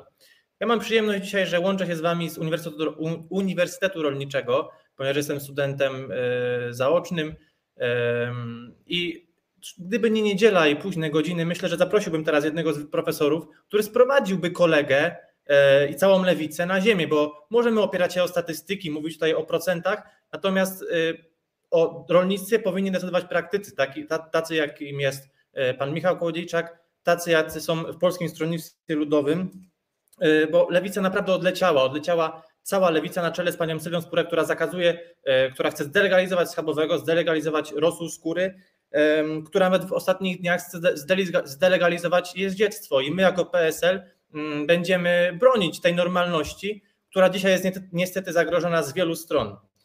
E, przechodząc już do właściwego pytania, dziękuję też za zaproszenie panu Michałowi Kołodziejczykowi na kongres. E, niestety nie będę mógł brać wtedy udziału 4 grudnia, ponieważ równocześnie odbędzie się kongres PSL-u, kiedy wybierzemy nowe władze. E, kongres PSL, na którym też mocno wybrzmi głos e, polskiej wsi, e, mocno wybrzmią nowe propozycje Polskiego Stronnictwa Ludowego na trudną sytuację w rolnictwie.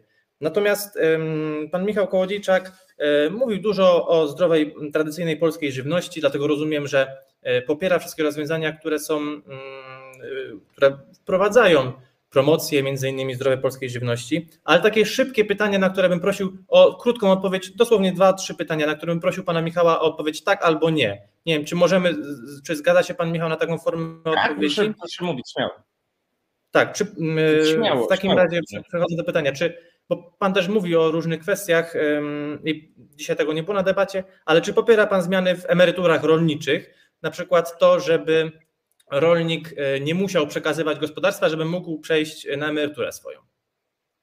E, tak, popieramy te zmiany. Zresztą Agrounia napisała e, nowelizację do ustawy, która w pierwszej kolejności mówi o tym, że rolnicy, którzy nie mają komu przekazać ziemi, by oni mogli dostawać emerytury, bo tych przypadków jest coraz więcej. I zresztą to to Pana pytanie też pokazuje, bo rozumiem, y, że PSL, y, czy Pan sam ma podobne zdanie, obserwując y, całe, całe to życie, to też pokazuje, że młode przedstawicielstwo polityków, polityki ma bardzo dużo tych punktów, które łączy. No i to jest dla mnie e, też chyba największy efekt, naj, największy plus takiej debaty, bo chciałbym tworzyć Polskę właśnie z takimi e, młodymi ludźmi, którzy tutaj rozmawiają. Oczywiście nie mówimy o odjechaniu pełnym, totalnym, e, czy o jakimś chorym liberalizmie, o, o którym wspomniał wcześniej też jeden z przedmówców, żeby po prostu, bo coś dostaliśmy i mamy się cieszyć. No, no nie, bądźmy dumnym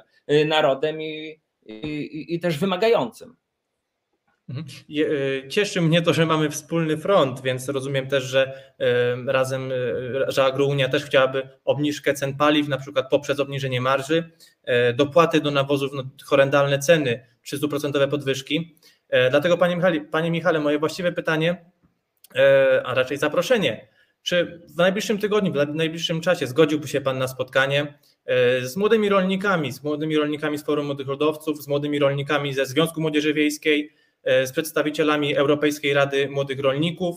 E, myślę, że zaprosimy też inne e, rolnicze, młodzieżowe organizacje, na którym wypracujemy wspólne stanowisko, które byśmy potem szeroko zaprezentowali na wspólnej konferencji na przykład, ponieważ te ustawy, o których mówiłem, zdrowa, zdrowa tradycyjna żywność, emerytury rolnicze, obniżka marży, dopłaty dla, dla nawozów, takie ustawy rolnictwo proponuje, więc myślę, że stanowisko powinno brzmieć, o którym będziemy rozmawiać, ale prośba i apel do rządzących, aby rozpoczęli procedowanie i przyjęli pod obrady te ustawy, które leżą, leżą już w zamrażarce, bo one zostały złożone.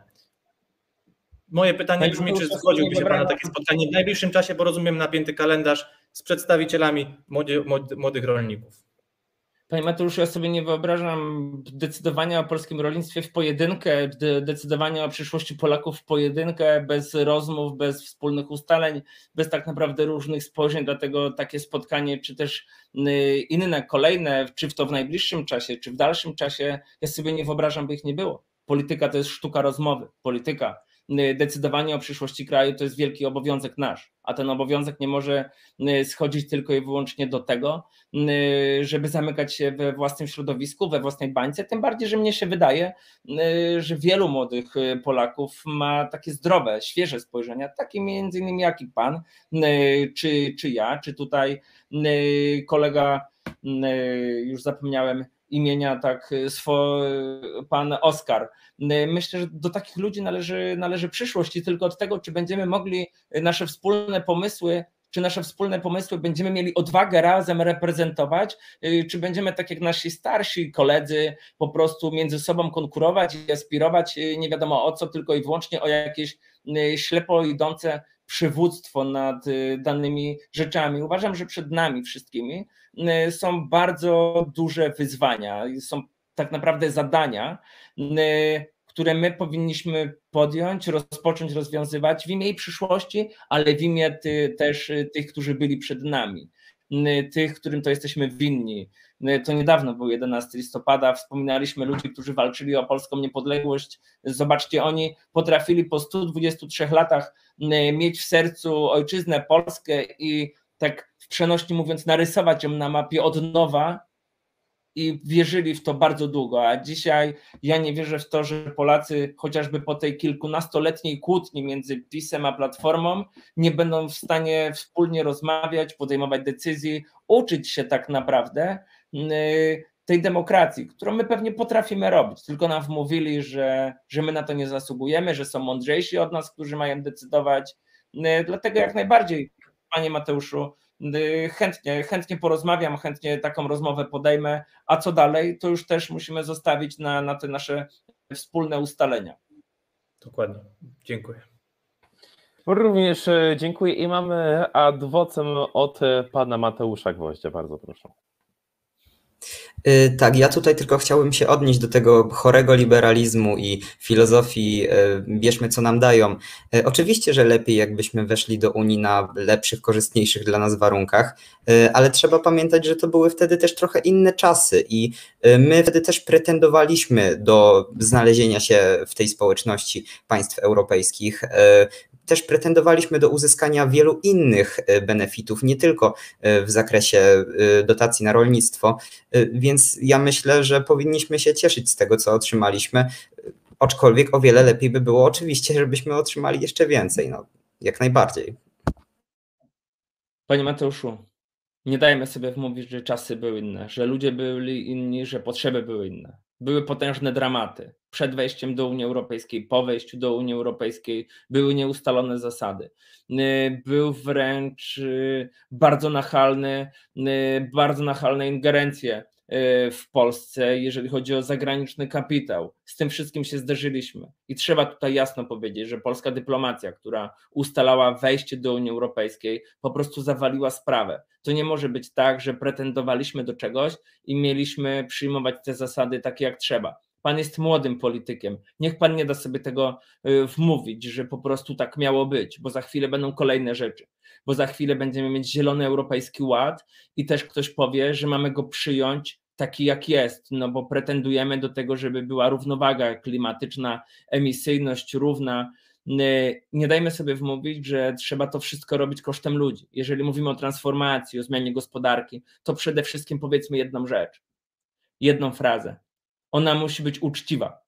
To wszystko musi być uczciwe względem ludzi, względem społeczeństwa, względem naszych kobiet, które my musimy godnie reprezentować, robiąc to wszystko, tak, żeby nie było tej powtórki do lat 90., y, żeby nie było tej powtórki do mówienia, że jesteśmy od kogoś gorsi, bo pretendujemy. Tak naprawdę nie można powiedzieć, że Polska w Unii Europejskiej ma tylko być y, kimś od przyklepywania niektórych rzeczy albo od kłócenia się z wszystkimi musimy zbudować od nowa własną podmiotowość i to, co ja widzę, to my musimy najpierw zbudować w Polsce siłę, która będzie z tych naszych granic pięknych, bo Polska ma w ogóle piękny kształt, nawet jest sercem Europy.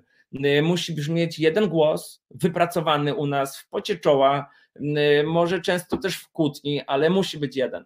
Ja jak widziałem, kiedy wchodziliśmy do Unii Europejskiej, my sami w Polsce nie potrafiliśmy wypracować takiego jednego stanowiska, aby później dobrze rozmawiać, tylko ci, którzy z nami rozmawiali, widzieli, aha, Polska podzielona na dwa obozy, tak jak teraz, to można ich tam przyciskać, bo oni są głównie skupieni na kłóceniu się między sobą. I trochę dzisiaj też tak jest. To wykorzystują jednych, to wykorzystują drugich.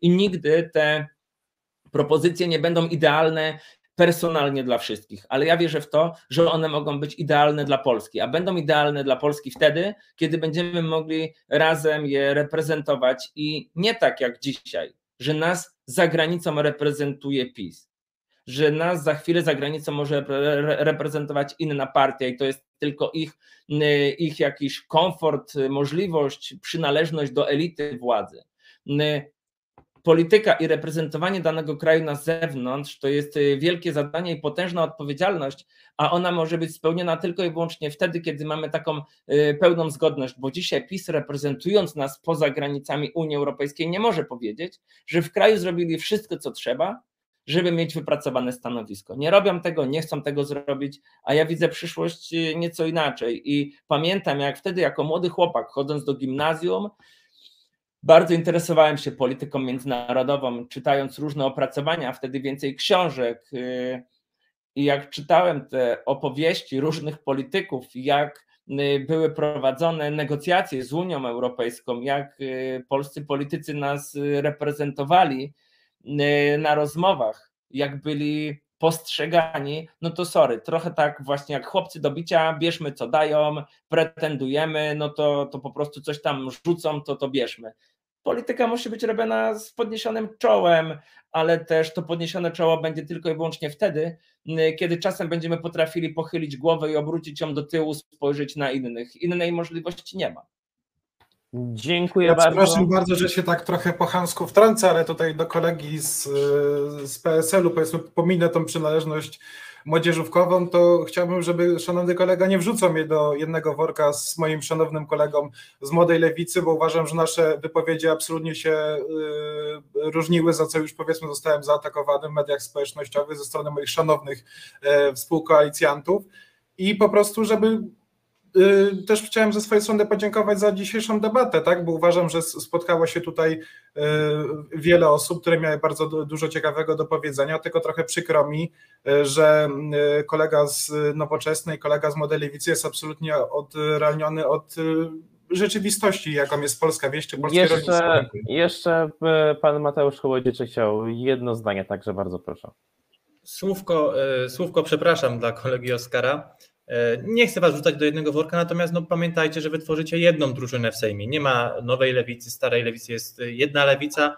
No także trudno też e, jakby was rozdzielać, jeżeli tworzycie jedną, jeden Ale klub. postawmy, postawmy tutaj kropkę, możemy tak pozytywnie zakończyć, że nie warto się Pozytywnie, też Panie dzielić. Mikołaju, to jeżeli pan Oskar będzie tak bardzo atakowany we własnym środowisku, to ja tylko powiem, że e, Agrounia jest otwarta na rozmowę, jest otwarta na wspólną, wspólną pracę, czy to z panem Oskarem, czy to z panem Mateuszem. I w polityce trzeba widzieć różne strony. My, budując Agrounię, też budujemy szeroko i jest miejsce dla różnych osób, dla różnych spojrzeń. Dlatego, panie Oskarze, zapraszamy pana do wspólnej rozmowy, do wspólnej debaty, do wspólnej pracy nad tą Polską, jaka ma być, jaką my dostaliśmy, jaką musimy też y, wypracować.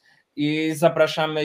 Pan Mateusz nie będzie miał czasu, ale pan Oskar 4 grudnia bardzo możliwe, że będzie miał czas. Nasze wydarzenie jest otwarte, można się zapisać. I to też jest, myślę, y, pewien nowy standard w polityce, otwieranie się na ludzi, pewna odwaga, o której ja mówię, której ja się nie boję. I wiem, że może się to wiązać też z różnymi atakami personalnymi, czy y, na takim otwartym spotkaniu, gdzie będziemy chcieli zaprezentować nasz program, ale to ma być y, wydarzenie otwarte i dla młodszych osób, i dla starszych, dla tych, którzy po prostu będą chcieli w nim y, brać Szanowni udział. Państwo- Ale też dalsze działanie Agrounii jest otwarte na takich ludzi jak pan Oskar. Szanowni, szanowni Państwo, cuda dzieją się na My Politics. E, Pamiętam dziś około miesiąc temu e, pan prezes Janusz Karwin-Mikke zapraszał posła e, Wolskiego z Lewicy do Konfederacji. Dzisiaj pan prezes Agrounii Michał Kołodzieciak zaprasza pana Oskara z Federacji Młodych Socjaldemokratów do Agrounii. Zobaczymy, co z tych propozycji e, wyniknie. Natomiast ja również, e, tutaj już e, panowie wcześniej podziękowali, ja również bardzo dziękuję za debatę naszym widzom, za naprawdę liczną obecność i także wszystkim e, uczestniczącym w niej za naprawdę ciekawą, merytoryczną, długą, wyczerpującą e, dyskusję. Zapraszam wszystkich na godzinę 20 na mój wywiad z Maciejem Krawczykiem, twórcą kanału Futrol. W ramach e, drugiego dnia urodzin My Politics będzie na pewno nie tylko o polityce, o polityce może być tam e, parę zdań, natomiast to o wielu, wielu innych sprawach. I na koniec o godzinie 21 Q&A ze mną i z moim zastępcą Janem Romanowskim, a za debatę jeszcze raz serdecznie dziękuję panu prezesowi Michałowi Kołodziejczakowi, Dziękuję bardzo panowie. panu Mateuszowi Kołodziejczykowi, Dziękuję i pozdrawiam serdecznie. Czekam na spotkanie, Panu- panie prezesie. panu Oskarowi Urbanowi Zającowi, Dziękuję bardzo. panu Mateuszowi Gwoździowi Dziękuję serdecznie. oraz panu Mateuszowi Orzechowskiemu. Dziękuję. Szanowni Państwo, jeszcze raz zapraszam na godzinę 20. Myślę, że w 20 minut można sobie zrobić herbatkę e, czy cokolwiek e, takiego. Jeszcze raz serdecznie dziękuję i do usłyszenia.